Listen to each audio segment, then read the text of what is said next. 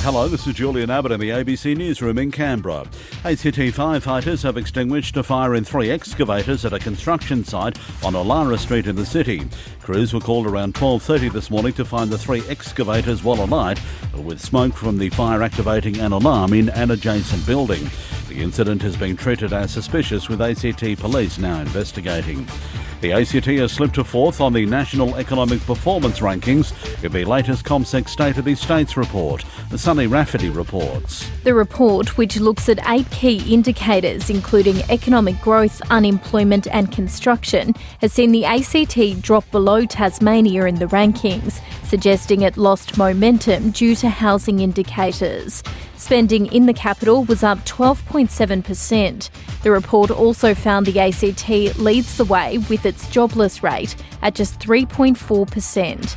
Construction was up on average, but population growth was down. The report listed Victoria as the best performing economy in the country. A YWCA survey has found young women in Canberra are worried about retiring into poverty.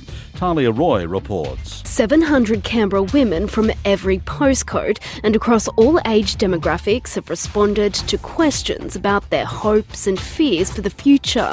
Early findings in the YWCA survey have revealed women aged 18 to 24 are already worried about retiring without enough superannuation. CEO Frances Crimmins. It's concerning that somebody in that young age group is already feeling that way.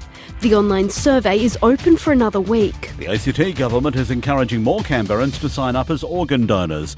In the Territory, only 23% of people are registered. The Health Minister, Rachel Stephen Smith, says this week is Donate Life Week and people should have a conversation about their wishes. Last year, 21 ACT residents saved the lives of 67 people on the organ recipient waitlist.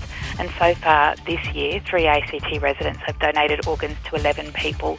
This is something that can really save lives and change lives. A Raiders coach Ricky Stewart has made a plea for a consistent approach to officiating.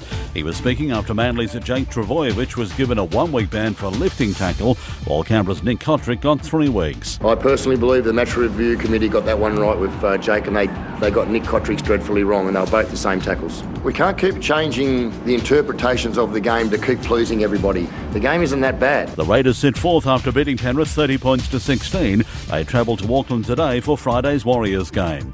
And that's the latest from ABC News in Canberra.